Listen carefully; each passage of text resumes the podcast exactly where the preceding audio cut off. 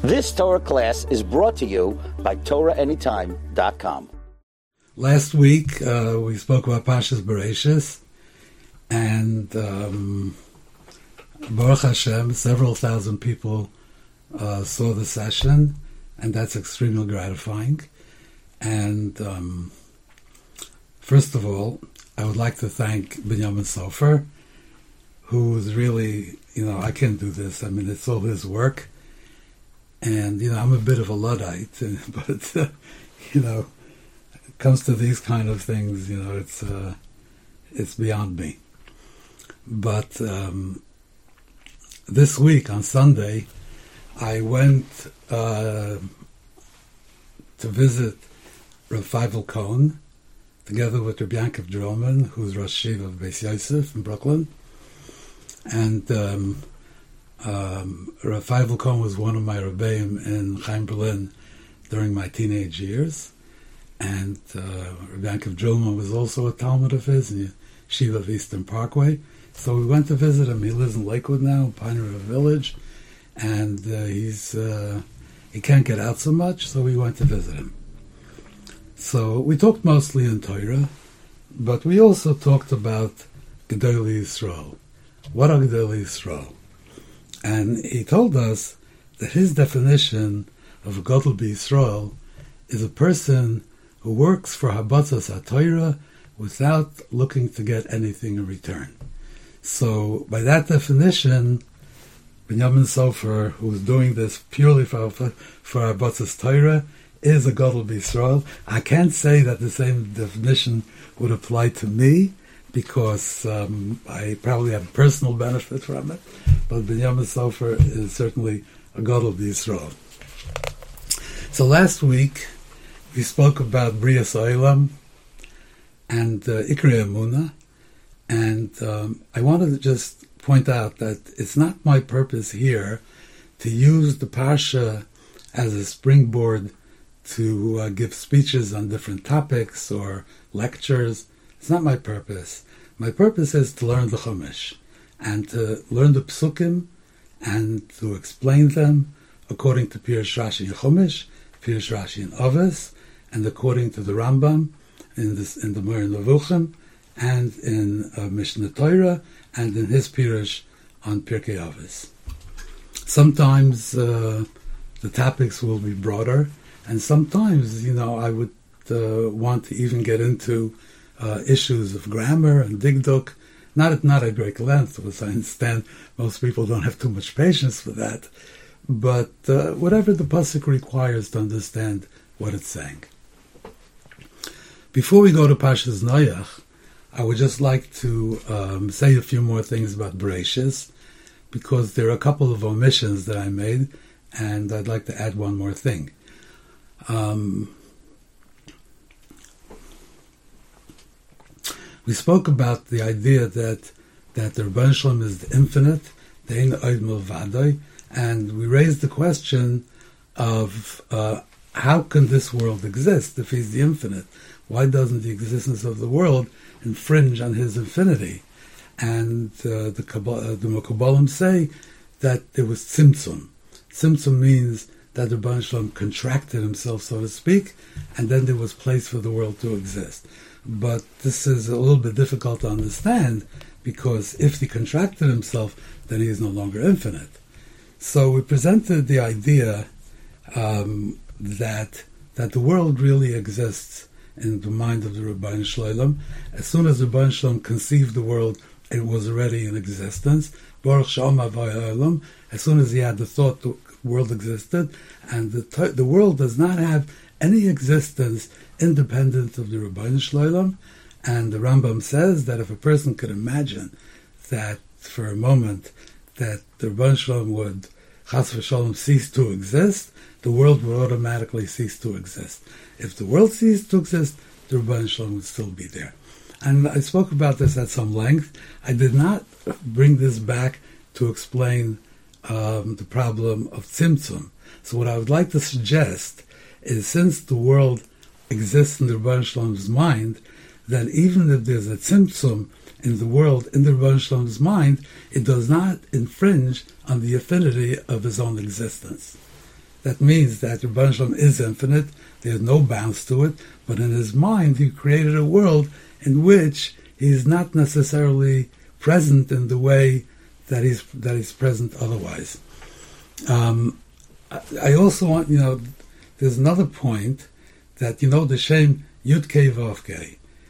So when we say Yudke Vovke, we refer to it as the Shem Havaya, which is the same letters rearranged. Instead of Yud and a Hey and a Vav and a Hey, we have Hey and a Vav and Yud and a Hey. So one purpose of this is because we don't want to say the Shem. We can't say the Shem. However, I think there's more to that because Havaya means existence. And the only existence is the existence of Hashem. Hashem is existence. There is no other existence without Hashem. So the Shem Havaya really reflects the existence of Hashem. Another point which I didn't really, just an omission, I, I asked the Rashi, the Rashi says um, that Mitchila Olam Machshava Liver Soilam Midas Midas Adin. Hashem wanted to create the world with Midas Adin, but he saw that it would not have a kiyum, so higdim Midas Arachmim Ushetofa Midas Adin. So the automatic question is, Hashem had an idea, he had a thought, and then he thought it over, and he realized that it won't work. So, I mean, what does this mean? Hashem, so I explained that the difference of Midas Adin and Midas Arachman is that Midas Adin is perfect cause and effect. Midas Arachman means that there is there is wiggle room. It's not perfect cause and effect. So Hashem brought forward Midas Arachman, which was meant to be used with his conduct with people, and he combined that with Midas Adin to introduce into the world a certain element of uncertainty. And therefore, he can manipulate Otherwise, you know, if everything is cause and effect, if a person, uh, you know, got cancer and uh, maybe would have to die, because cause and effect, perfect cause and effect. But he brought forward me this Ratman to say that there can be spontaneous emissions, there is a certain randomness, and therefore it's possible for people to survive with Rachman. But what does Olav Machshava mean? He thought. So Alam Machshava doesn't mean that he had first the thought of Midas Adin and then he changed his mind to combine Midas Rachman. Alam Machshava means when the Rebbe decided to create a world, by definition, it has to be Midas Adin. It has to be perfectly engineered. And, you know, Chazaka, Chavre, in the Moitzi, Dovashin, Mesukan, Tachas Yod, the Tam Chacham always give you whatever he does is is is complete and it works. So the Rebbe creates a world then that world has to be Midas Adin. It has to work. It has to be well engineered. However, the Shalom understood from the beginning, he understood, the Olam Machshava means that the very thought of creating a world means it has to be Midas Adin. The, the physical world, it has to be perfect cause and effect. That is perfect engineering. But the Shalom understood that that we there would be a problem with rachmim. How could a person get uh, sick and daven, and Hashem will be uh, give him a cure if that violates the perfect midas adin? So he had to combine midas rachmim to introduce a certain element of uncertainty where he's able to manipulate the you know the the processes of the world. Okay, I forgot last week to bring it back to explain what Allah Machshava means. There's one more point I would like to make about Bereshis. It says, "V'ruach alakim rachefes al pnei amoyim." So Rashi says, "The kisei akovet merachev al pnei amoyim." What does this mean? That the kisei akovet was on, on on the water. What does that mean? So like explain this. The Torah says, brings a medrash in Archaim Tufkuf Be'alef. He says that the Goyim, look how different Klal Yisrael is from the Goyim. The Goyim, they come out of uh, court and they don't know what the verdict is going to be. And they're sad and anxious and they're worried. They wear black clothing. But the Yidden, when we Yisrael, Einon came. We're not like that. Leivshim um, Levonim, we wear white clothing. Apparently, they used to wear white clothing in those days um, more than today. Today was mostly black. But they come out wearing white clothing and they're happy Rosh Hashanah. Lefi sheyoidim sheHaKadosh Baruch Hu yaseh lohem nes. They know that the Shalom will do for them a miracle. What does that mean? What does that mean? A miracle? I mean, if you daven to Rebbe Shalom and you do tshuva and you have rachmim, you have rachamim. Rachamim is a miracle. Rachamim is not a miracle. It's one of the midas of the Rebbe Shalom. He's a racham. It's not a miracle. So, there's a Gemara in Rosh Hashanah that says that the Rebbe Shalom mata, what's the Lashon over there? Mata klapi chesed. He tips the scales. We have our avonas, we have our, our mitzvahs and our averis, and he tips the scales in our favor. He puts his hand on the scale. So there's a machlekes in the Gemara. Noisei koivish. Does he lift it? That means he lifts up the, the sins, which automatically makes the the mitzvahs go down and become heavier and tip the scales in our favor. Or koivesh, he presses he, he presses down on the mitzvahs, so that makes it tipped in our favor. That's what Rashi. That's what Rashi says in, in Rosh Hashanah. The same Gemara appears in Erchen and the Ches, and Rashi says that koivesh means what's the lashon of Rashi? Hakadosh Baruch Hu koivesh umastir avoinos tachas mechilos kisei hakoved k'dei. He takes our veras and puts them into like little tunnels under the kisei hakoved. Puts them into in little tunnels. What does this mean? What does this mean? So, so I'd like to first explain the Rashi, and then I'll explain that Gemara. Um, the Rambam says that the Rabban Shloim does not interact directly with the world. He's too high, like the Lashon of the Al Shulchan is Achor. The Rabban Shloim does not interact directly with the world. He interacts through malachim. And what are malachim? I mean, there are some malachim that we know, Gabriel, Raphael, Michael, we know these malachim, but the Rambam says that all chukei ateva, all the laws of nature are malachim. They do the Shalom's will, and by that they are called malachim. That there's gravity. Gravity is a malach. It, it fulfills the will of the Rebbe Shalom that heavy things should fall down to earth, so it's a malach. So all the forces of nature, everything is a malach. That a seed grows into a tree, that's a malach. All these things are malachim. Now Rashi says that Yom Echad, why is called Echad? He was the only one in the world because the malachim were created on the second day. On the first day there were no malachim. He didn't create the malachim yet. That means that the processes of nature began on the second day. On the first day, there was no nature. The, the, on the second day, when it created Malachim, then the forces of nature were activated and they participated in the development of the world. But on the first day, there was no nature. So how did how did uh, how did the Rabban Shalom create the world, and how did he do everything on the first day? How did he do um, create Shemayim Ba'aretz, and uh, how did he made made the oil? He made light. How did he do this? So the answer is that he created something which is higher than a malach. And the Gemara says in Psachim, seven things were created before the world in preparation for creation, and one of them was the Kisei HaKavod. The Shalom, Kisei HaKavod was not always there. The Kisei HaKavod is a creation. It was created right before the creation of the world. So the Rebbe Shalom created a Kisei HaKavod, which is much higher than a Malach, well above the Malachim. It's a kind of a Malach, like a, a super Malach, and it's, it's as close to the Rebbe Shalom as it could possibly be. But that is, but it's, but it's a Malach. So it's a kind of a Malach. So on the first day, he, cre- he used the kisya HaKavod that he created before the creation of the world, and with the kisya HaKavod, he created the world. So the kisya HaKavod is higher than than Malachim. It's higher than Teva.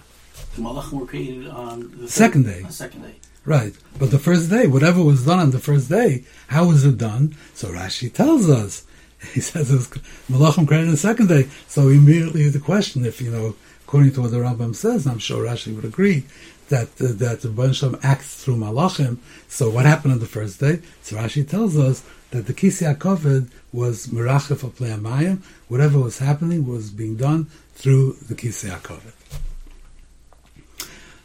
We find that the Gemara says that when Moshe Rabbeinu came up to Shemayim, um, the Malachim said, what is a human being doing over here in Shemayim? So, so they wanted to kill him. Moshe was afraid they were going to kill him. So Rabbi Hashem told him, "Echoiz bekisei akoved." Grab onto the kisei akoved. When you grab onto the kisei akoved, then there is a teva. We know there's a teva. There's nature. There's a teva and olam atachtoin, all the forces of nature that we know. There's also a teva and olam elyon. There is a bezin shalmalo. There are rules. There are, you know, what kind of tshuva is accepted, what kind of tshuva is not accepted. There are rules. There's a teva elyon. The rules. What's in the shemayim. So, so the Rabban Shem told him that you know the, apparently the Malachim had the power to kill him. Otherwise, what was he worried about? Rabban Shem told, should have told them, "Don't worry about them. They can't do anything." No, they could. Why? Because he was violating the teva elyon. He didn't. A, a, human being, a yulud isha, a person born of a woman, did not belong in the Olam Elyon. So it was a violation, and they could have killed him. Rabban told him, "No, grab onto the kisei kovid, and if you're onto, holding onto the kisei kovid, then then you're lemala b'teva tachta, you're b'teva elyon. You are not subject to teva. We find the same thing that Menashe, the king of the, the king of Yehuda, who was a terrible, terrible king, and uh, not going to get into Menashe, and and he wanted to do tshuva after after like many many years of of of, of uh, subverting Klal Yisrael and and his, his tshuva was not accepted because he was a chayta machdi sarabim. If you sin yourself and you cause others to sin, then your tshuva is not accepted. So so the Bezin Shamala did not accept his tshuva. It was not uh, by the rules of the Teva Elyon. It was not acceptable. So so the Chazal say. Chatira tachas He made a tunnel under the kisya I don't know what tunnels, but it's whatever it means. But he brought him through the Kisei HaKoved, and when he brings him to the Kisei HaKoved, then then the rules don't apply, and even tshuva, uh, uh, like Menashe's tshuva, which is really not acceptable, but if he brought it to the Kisei HaKoved, then it could be accepted, because Lamala from the Teva. The same thing we find, so that's that's that's what it's that's what Rashi means, that is koivish the Averis Tachs Kisei HaKoved he puts them on the Averis under Kisya Kovet. That does not mean that he's mochel them. He's not mochel them, but he takes them and he puts them into Kisya Kovet and he, and he keeps them there, and therefore, whatever din was supposed to be a judgment was supposed to be passed on them is not because everything is in suspension, and this is in violation of the Teva Elyoy, Teva Elyoy uh, by din, but but if you go to the Kisei HaKoved, if the Rebbe puts that on the Kisei HaKoved, then he can give you Rachmim and let you go for another year. That's what Gemara means. So what the measures that the Torah brings is saying, we're betuchim sheyaslanu nes. We we know that the Rebbeinu Shloim, when it really comes to it, he will make a nes for us. What is a nes? He will be kovish our veris tachas kisei HaKoved. He will put our veris into the kisei HaKoved, and that is a ness. It's a miracle. Why? Because it overrides the teva elyon. So it is a ness. Now let's turn to Pashas Noach. So we know that Noach, Noach was the one who gave uh, Musar to the people of the Dora Mabul, they were terrible. They were they were there are riots and tremendous amount of avodah zora and gezel. They were there was thievery, and even though there was like nigmer dinam el ala chamas, that the the final straw was the thievery, but really what they what they would what they did for what they were punished was harayas and avodah zora. And Noach he gave them Musar about that. They didn't listen, and he was the one that was saved. But ironically, ironically, Noach was the one that caused the Mabul. He caused the Mabul. Why? Because when Noach was born, it says, Zay nachmeinu mimasenu. Why, why did Lamech call him Noach? What does the word Noach mean? Zay nachmeinu masenu mitzvah min adom asher The Ban Shloim, when Adam Arishain um, ate from the Eitz so the Ban Shloim said, and because of you, I am cursing the earth. And there are going to be thorns and thistles, and you want to get some food, you're going to have to struggle, and it's going to be very hard. And now, when when Noach was born, so Lemech said that, ah, he will give us comfort and relief from the troubles that we have, the struggles that we have, dealing with this cursed earth. Um, how did he know? How did he know he was a baby? So either it was a tefillah, some of the Farshim say, or it was a nevuah, or, and the the, the um, brings a medrash that Noach was Noelad Mal. He was born with a bris. And when when um, Hashem cursed the earth, so Adam asked him, Ad Masai, how long is the earth going to be cursed? So he said, until somebody is born with a bris. When that's going to happen, it's over. So when Noach was born and he had a bris, and they knew Kabbalah from Adam that that the curse will come to an end, then they understood that this is our he's bringing us comfort and relief. Now, in Koheles, so the land didn't produce any grains. It did, but it was a struggle. You know, you had to, you know, just to get anything. You probably got your hands stuck with thorns. I don't know what thistles are, but uh, you know, probably also not a pleasant thing. Kites dar, and and um, you know they could produce, but it was it was very very difficult. And now when Noach came, Rashi says he invented um, he invented uh, plowing. Uh, um, you know, plow, uh, know, as a all kinds of agricultural tools, and the, the, and the thorns and thistles went away. So now it was much easier. You just plowed and it grew and you ate. So in Koheles, Koheles is talking about the, the the, the, the irrationality of a person chasing after material wealth. He says you're gonna you're gonna run after material wealth. You're gonna build up a big estate, and you think it's gonna last. This will be your your lasting achievement on the world. Of course, you know you're to be dead, and uh, you know it's to be in Shemayim. We're not talking about that. But what are you doing? You're running after you're building up an estate. You know, a lot of money, a lot of investments. What are you doing? You're to die. The person that comes after you may not be as industrious as you may not be as responsible, your heirs, then they may just squander all of it and it'll all be gone. And then he says another thing. He says, you may not even be doing them a favor because if you give them so much unearned wealth, who knows what's going to happen to them? They're going to become decadent. They're going to become, I don't know, drug addicts. I don't. It's how are you doing them a favor? And Rashi brings that he, that when the Shalom gave the people a life of ease when Noach was born, that led to the Mabul. That led to the Mabul. Rashi in the second paragraph of Koheles, I don't remember which pasuk, could find it. So that that that led to the Mabul because the people, as long as people were busy struggling with the earth, and you know, and finally get some food, all right, fine. But now they have a life of leisure; they could just very easily grow crops and eat, and uh, you know, and, and, and then what do you do? So he went to Avodah.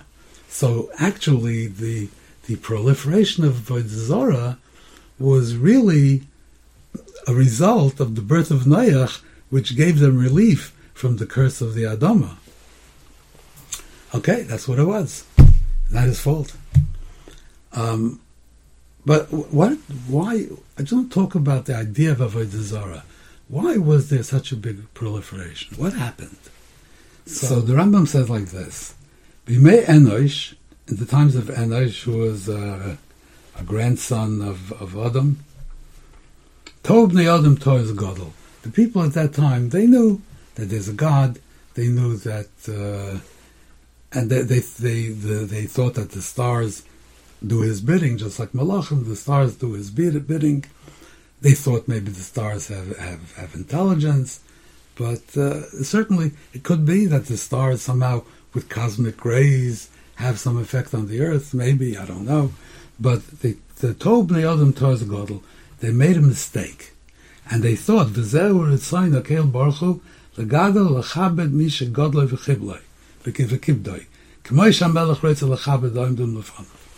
A king wants that his ministers should be respected and honored.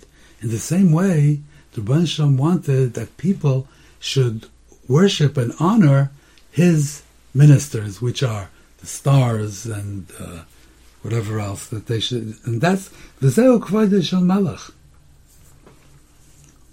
And they did all this. They wanted to fulfill the will of Hashem according to their misguided thoughts. That's what they wanted. That was it. But then what happened? I mean, I guess, I guess they found it easier to to uh, worship a star than to worship God, because God is the infinite, the unknowable, and it's you know not so, not relatable. So, you know, it's it's a little bit difficult to to serve God that you don't know anything about him. So maybe he wanted you to serve him by serving his, his ministers. So that's what they wanted to do. After a while, they had the Via Sheker, and they told them to put up idols and do all these different kind of things. And and listen to this. The kivish orcha yomem, after the, the you know the length of time. Nishtaka Hashem hanichbad v'anoira mikol hayikum midaitam v'lo hikiru. That the Shem hanichbad v'anoira was nishtakach. What does that mean? the beginning, he calls him a Kael, Kael Baruch He calls him, he calls him Kael. Over here he says Nishtakach Hashem hanichbad v'anoira. What exactly does that mean? Until Ad Shenoila the Mudah Shel Olam V'hu Avraham Avinu. So what is the meaning of Nishtakas and Shem Anichbot Ba'anoira? So the Rambam the Meir says that I think I've mentioned before, it's impossible for us to have any kind of knowledge of, of God. When we say that um, God is a rachum, that He has mercy, it doesn't mean what it means to us. He, we, the, all these things are descriptions of his actions, of what he does. And if he does an action that if a human being would do it, it would come from an emotion of mercy, then we call it racham. But God doesn't have emotions. God is the infinite, the perfect. Emotions are a weakness. He doesn't have emotions. So we don't, we, we, everything that we know about him, we know, we know what he does. And we give them names. Elokim means his, his control of the world. Every, every name tells us something that he does. But him himself, we don't know.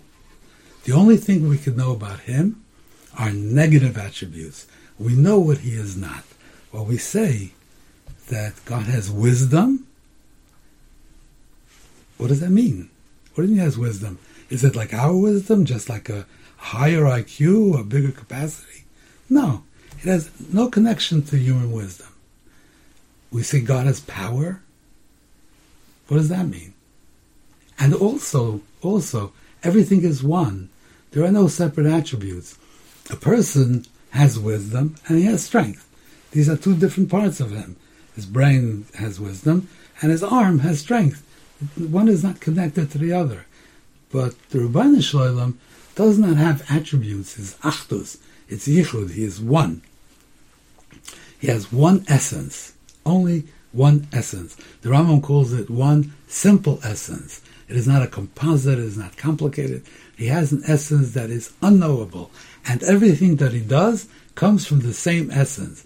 His wisdom comes from the same essence as power. He gives an example of how fire can destroy. It could also make something hard. Can, you know that there? I mean, that's just like a a muscle just to help you understand a little bit.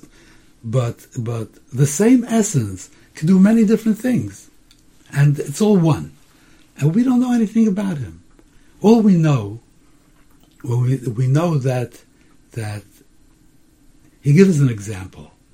Let's say um, you tell a person, people don't know what a ship is. So the first person you tell him that the ship is is um, not solid. Okay, he knows that.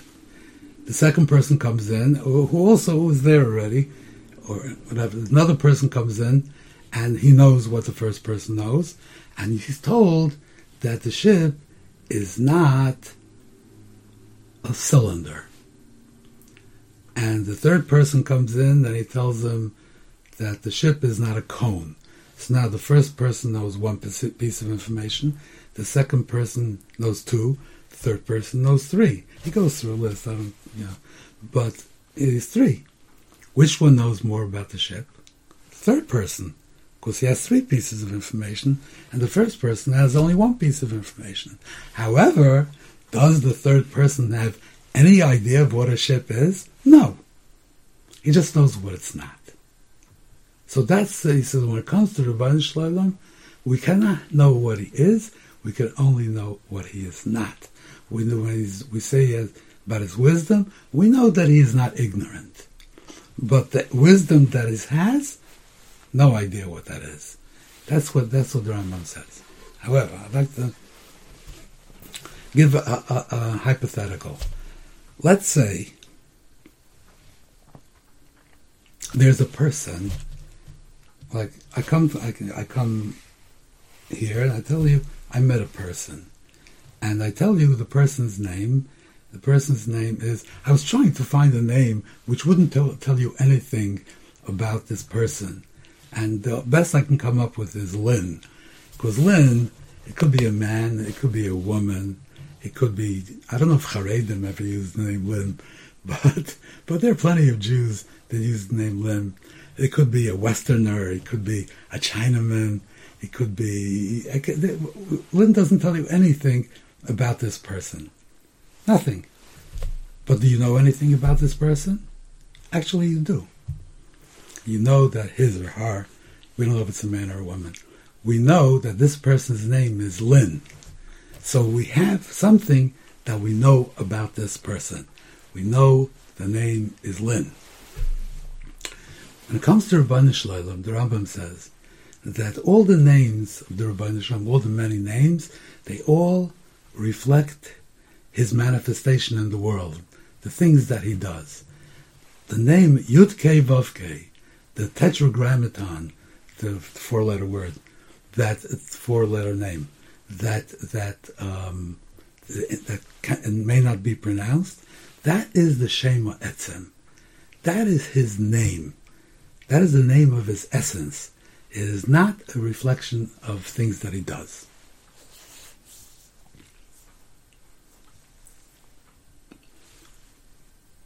So that's all. So even though we can't know anything about the Rabban Shloim, we can know what he's like, but we do know his name. We know his name is Yudke Vavke. That we know. When the people in the time of, of the Mabul, or before the Mabul, when they they decided that they're going to worship his servants and eventually worship idols, they still knew that there was a Rabban Shalom. But, you know, they really couldn't connect them, but they knew that there was a Rabban Shalom. Until it was Nishtakach Hashem Anichbad Ba'anoira. The name Yud Kei Vav was forgotten and without knowing even his name, then they lost all connection. They had no connection to him, and then it was total avodah zarah. They forgot that the Rabban Shalom exists. Everything was into the idols until Avram came along. as Rambam says, Amud the pillar of the world. Now, Avram also didn't know the name Yudke Vavke. It says in the beginning of the era, Shmi Yudke Vavke, Loinadati Lem, right? Ve'era uh, la'avos, I didn't tell them the name. I Told it to them later, but in the beginning, when Avram was Moisen Nefesh the Shalom, he didn't know the name. But he came to the understanding that the idols are false and there is an infinite, unknowable God and he knows nothing about him, not even his name, and still he was ready to, to, to give his life for the Rebbeinu Shalom. That was Avram. But the other people that were that, that had turned away and ended up serving serving uh, the servants and the idols when they forgot the Shem Anichbud Vanoira, when they forgot the Shem Yudke Vavke, then they had no connection whatever to Rabban Shalom. He was completely forgotten. That's what the Rambam is saying. So this is what happened to Dara Mabul. The Dara Mabul, the people forgot the Shem Anichbud Vanoira, and it was completely forgotten. Now the um,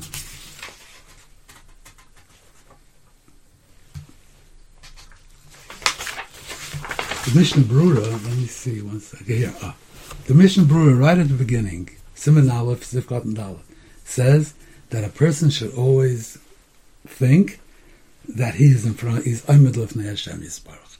He's standing in front of God. A person should always be aware of God and to know that he's standing in front of him. And then he brings this. Because for B'Shem Arizal, the Arizal said, Sheyitzayir Shem Avaya Tomit Keneged Enof he should have the same Yud K Vav K in front of his eyes. V'zeh soit shivisi Hashem l'negdi summit. Shivisi Hashem l'negdi summit. He says doesn't just mean that that uh, that the Rebbeinu Shalom is in front of me. It means that the Shem Yud K is in front of me. V'zeh toyelas godel in. That will help you for yira because it will help you relate to the Rebbeinu Shalom in a direct way. This is the, we know the Rabban Shalom's name. Should always keep the, his name. That keeps him in front of you more than just knowing the things that he does in this world. Shem Yud There's an old minig, and people write svarim, that they start this, the Hagdama with four four words that are the first first letters are Yud K Vav. Yisbarach, Yoitzer, Yisala, Haboire, whatever they pick. But it's Yud K, Vav K. Um, recently, in recent years, Svarim don't necessarily start that way. They start with Oidel Hashem B'chalevav, I thank Him, it's wonderful, Hashem but they don't, they don't use that minig. My Svarim, I always do that, because the Shem Yud K Vav K. I want to be, you put in the Shem Yudke, Vavke, in the beginning of a Sefer, to say, because that is directly the Shem Etzem. So you put in Yudke, Vavke. And this led to, led to Avodah Zarah, because the Shem Yudke, Vavke was forgotten, and the Dara Mabul reached a point where they totally forgot the Shem Anichbad Vanoira, and they were totally into Avodah Zarah, had absolutely no connection to Rabban Shalom, and that brought on the Mabul. So the pasuk begins. Ela told us Noach, Tzadik Tom Hayav Dereisov. So it says Noach was a tzaddik in his generations.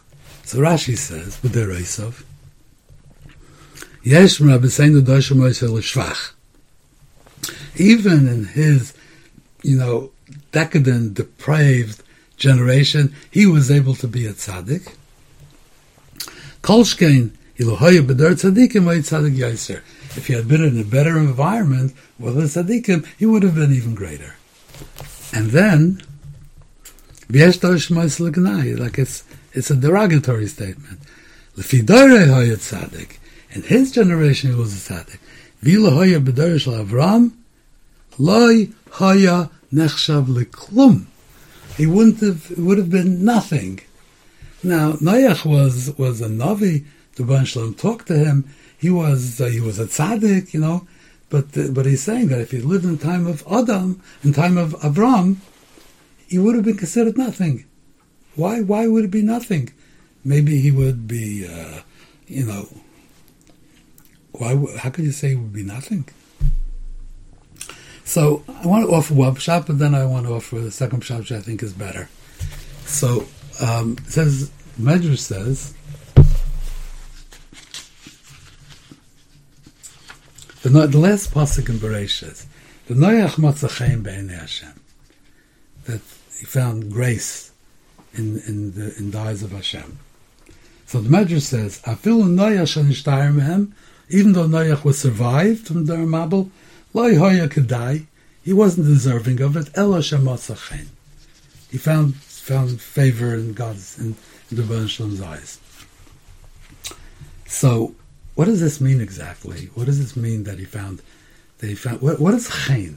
What is the idea of chayin? So the Gemara says in Soita, Om Rav Yochanan, Sholosh chinas hain. Chayin hamokam al yoshvav. People, the place where people live, it finds favor with them. You may live in a place, somebody will come and I'll say, "Oh, what kind of place is this?" You know, you know, the streets and the this and the you know, the smog those. But the people that live there, to them, they see it in a favorable light. Chen ishal bala, a wife has chen for a husband. The husband looks her in a favorable light.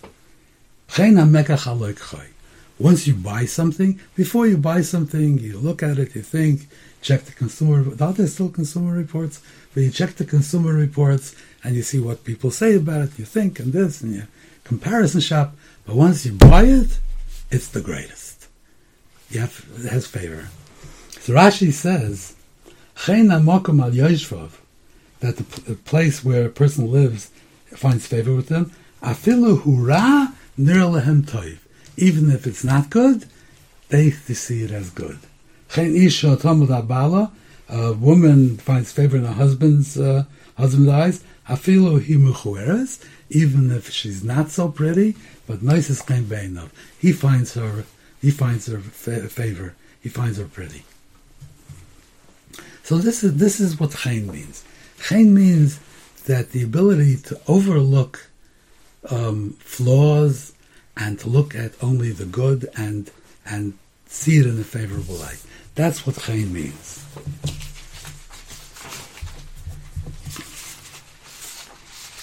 we have in, in um,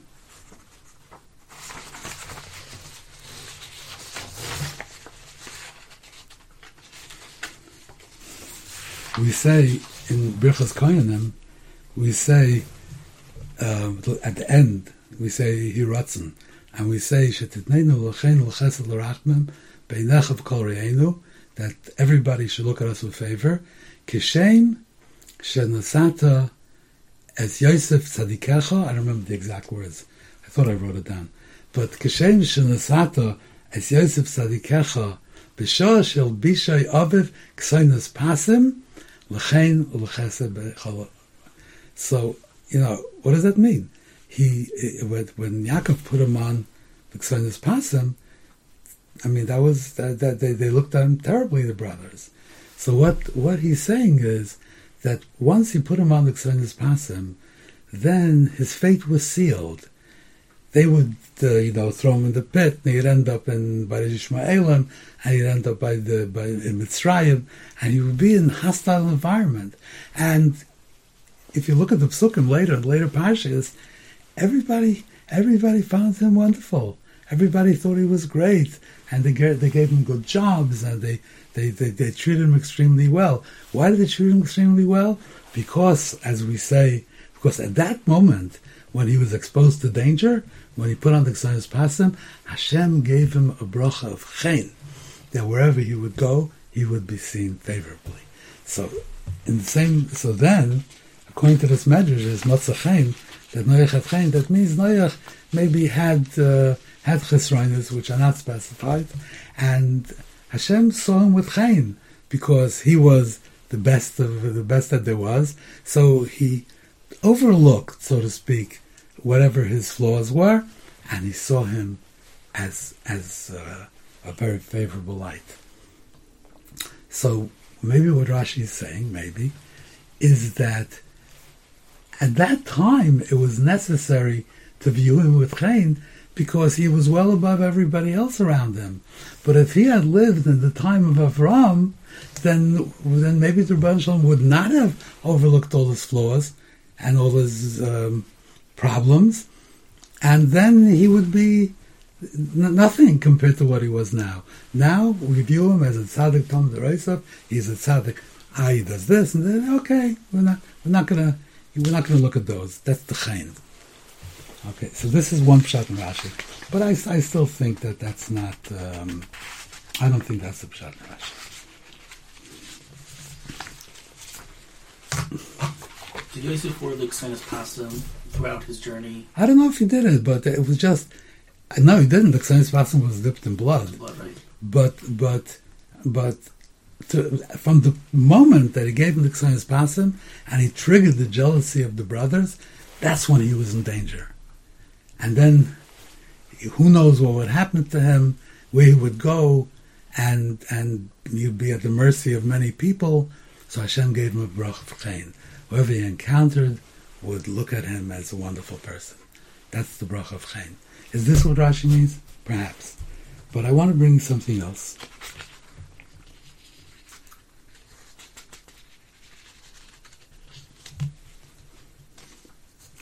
It says in Pasha Shmini that but not Nadav Avihu, Nadav Avihu were the sons of Aaron.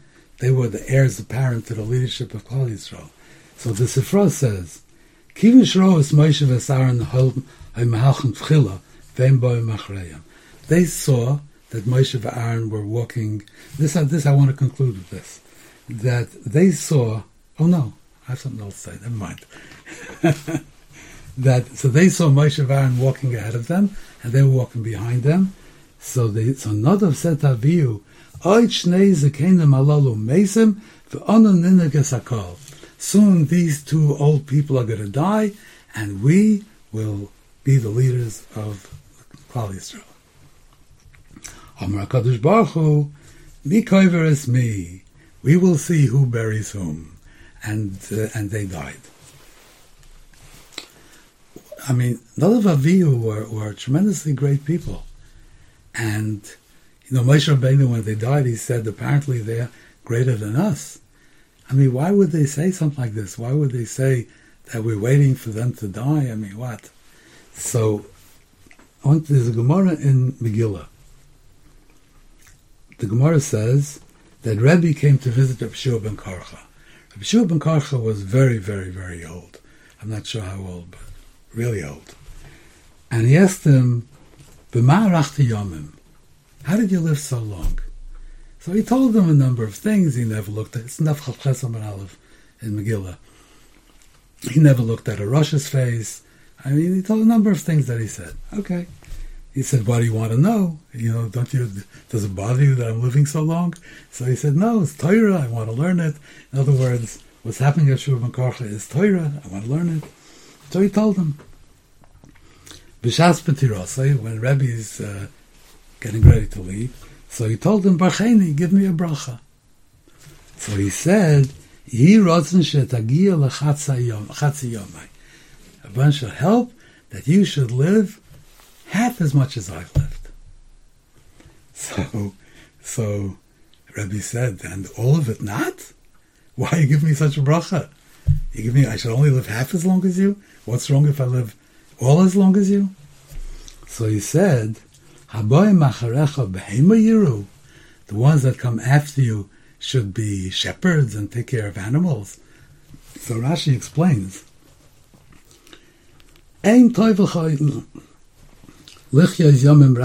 It's not good for you to live so long.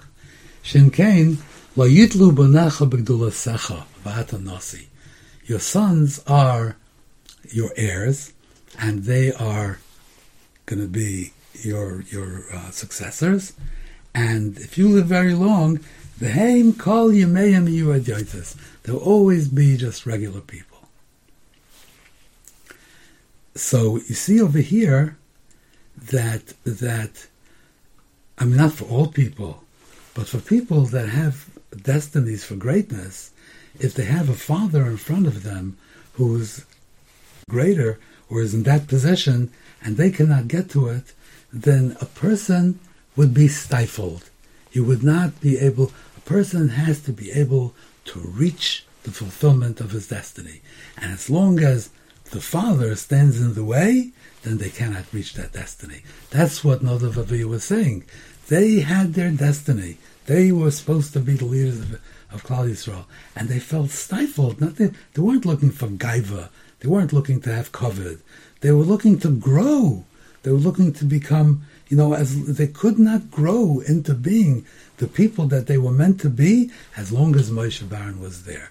Well, Moshe Baron would, would, would pass away, then they could be reach the, the, the, the office of leadership. They could become the leaders, and a person rises rises to his situation.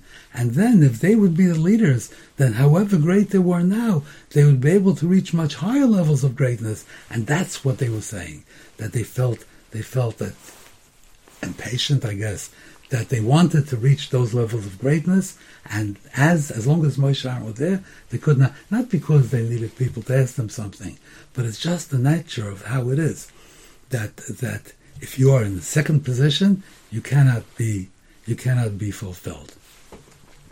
So, so this Gemara says in the Avodah Zarah, very similar thing.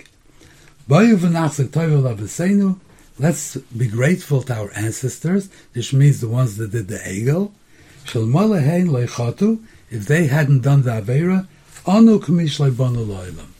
If they had not done the Avera, after Matan Torah, the people who were Makabal Torah were supposed to live forever they were not going to die. But once they did the Chet Egel, then they then then they had to die again. So they so they said we have to be grateful to them because they did the Avera, so they're going to die. And if they wouldn't if they wouldn't die, Anu kemish loilam, we would be as as if we didn't come to the world. So Rashi says, they live forever.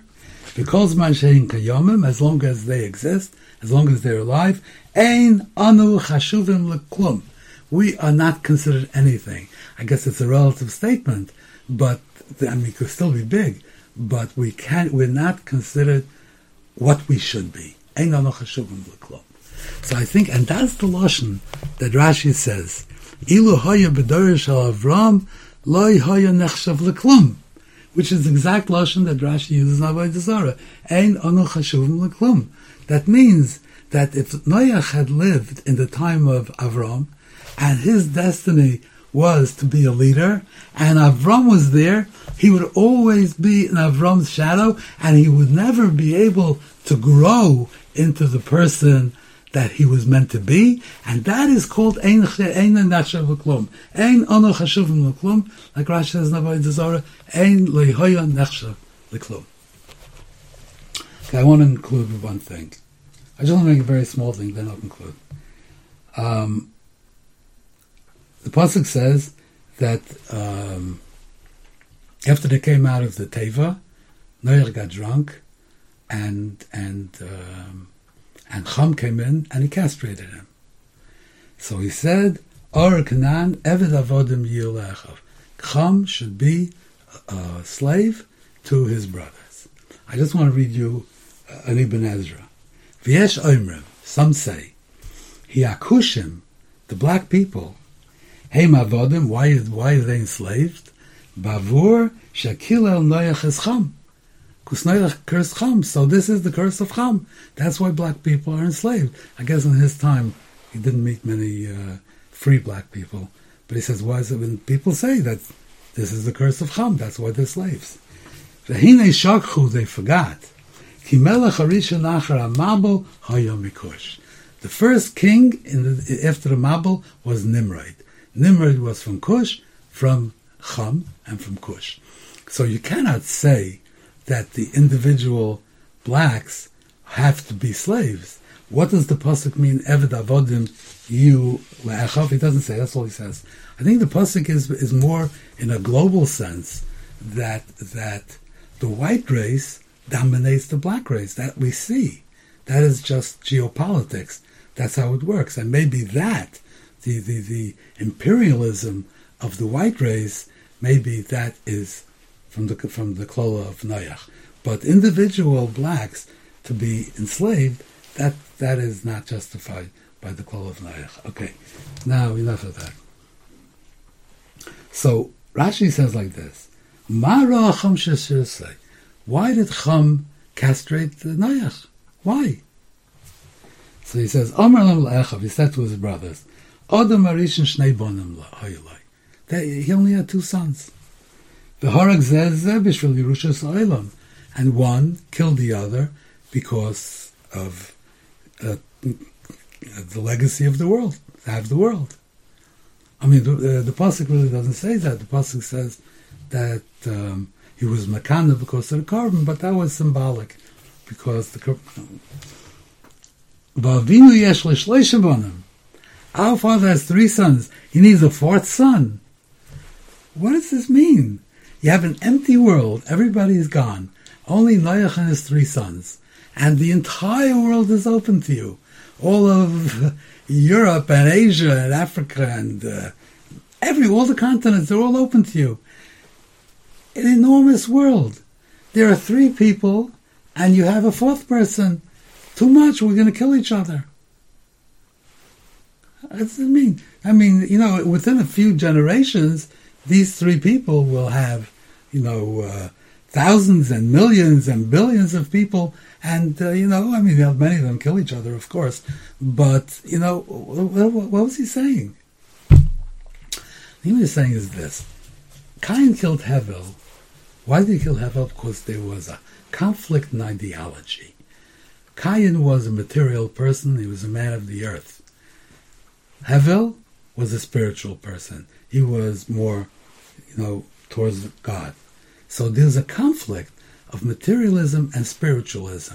The Kadmonim, the early people, they established the the the, the, the streams of, of ideology of the world.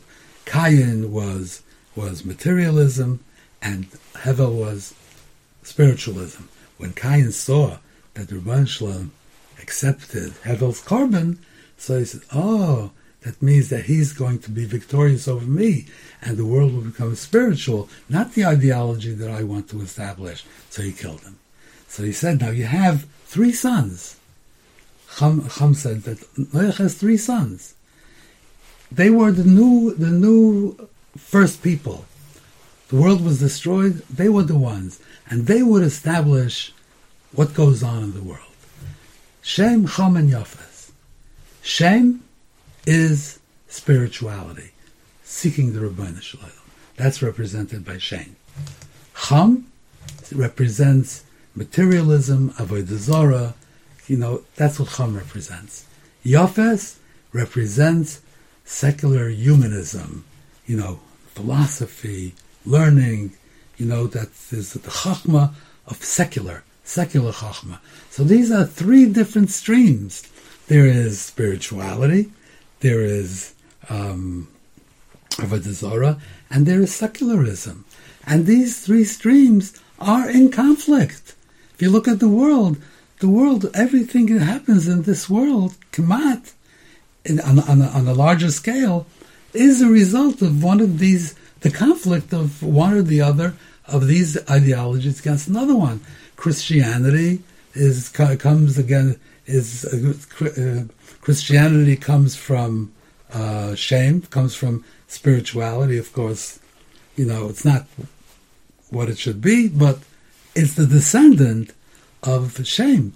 So the Christians overcame the Greeks and the Romans. We have today in the world, we have like communism and these are secularism. These are secular movements. So all these, all the movements of the world are religious against secular, against paganism. These are the three movements of the world, and they always in conflict, and they always cause slaughter. So he says, are you going to introduce a fourth son who's going to introduce a fourth ideology? The world can barely survive with the conflict of three ideologies. A fourth son would, would introduce another one. What would it be? I don't know. Maybe environmentalism, maybe something else. I don't know. I don't know. He didn't do it, so I don't know. But, but if there had been a fourth son, there would have been there would have been another ideology. So he said that the world will not survive the conflict of four ideologies. Okay, good. You've just experienced another Torah class brought to you by TorahAnytime.com.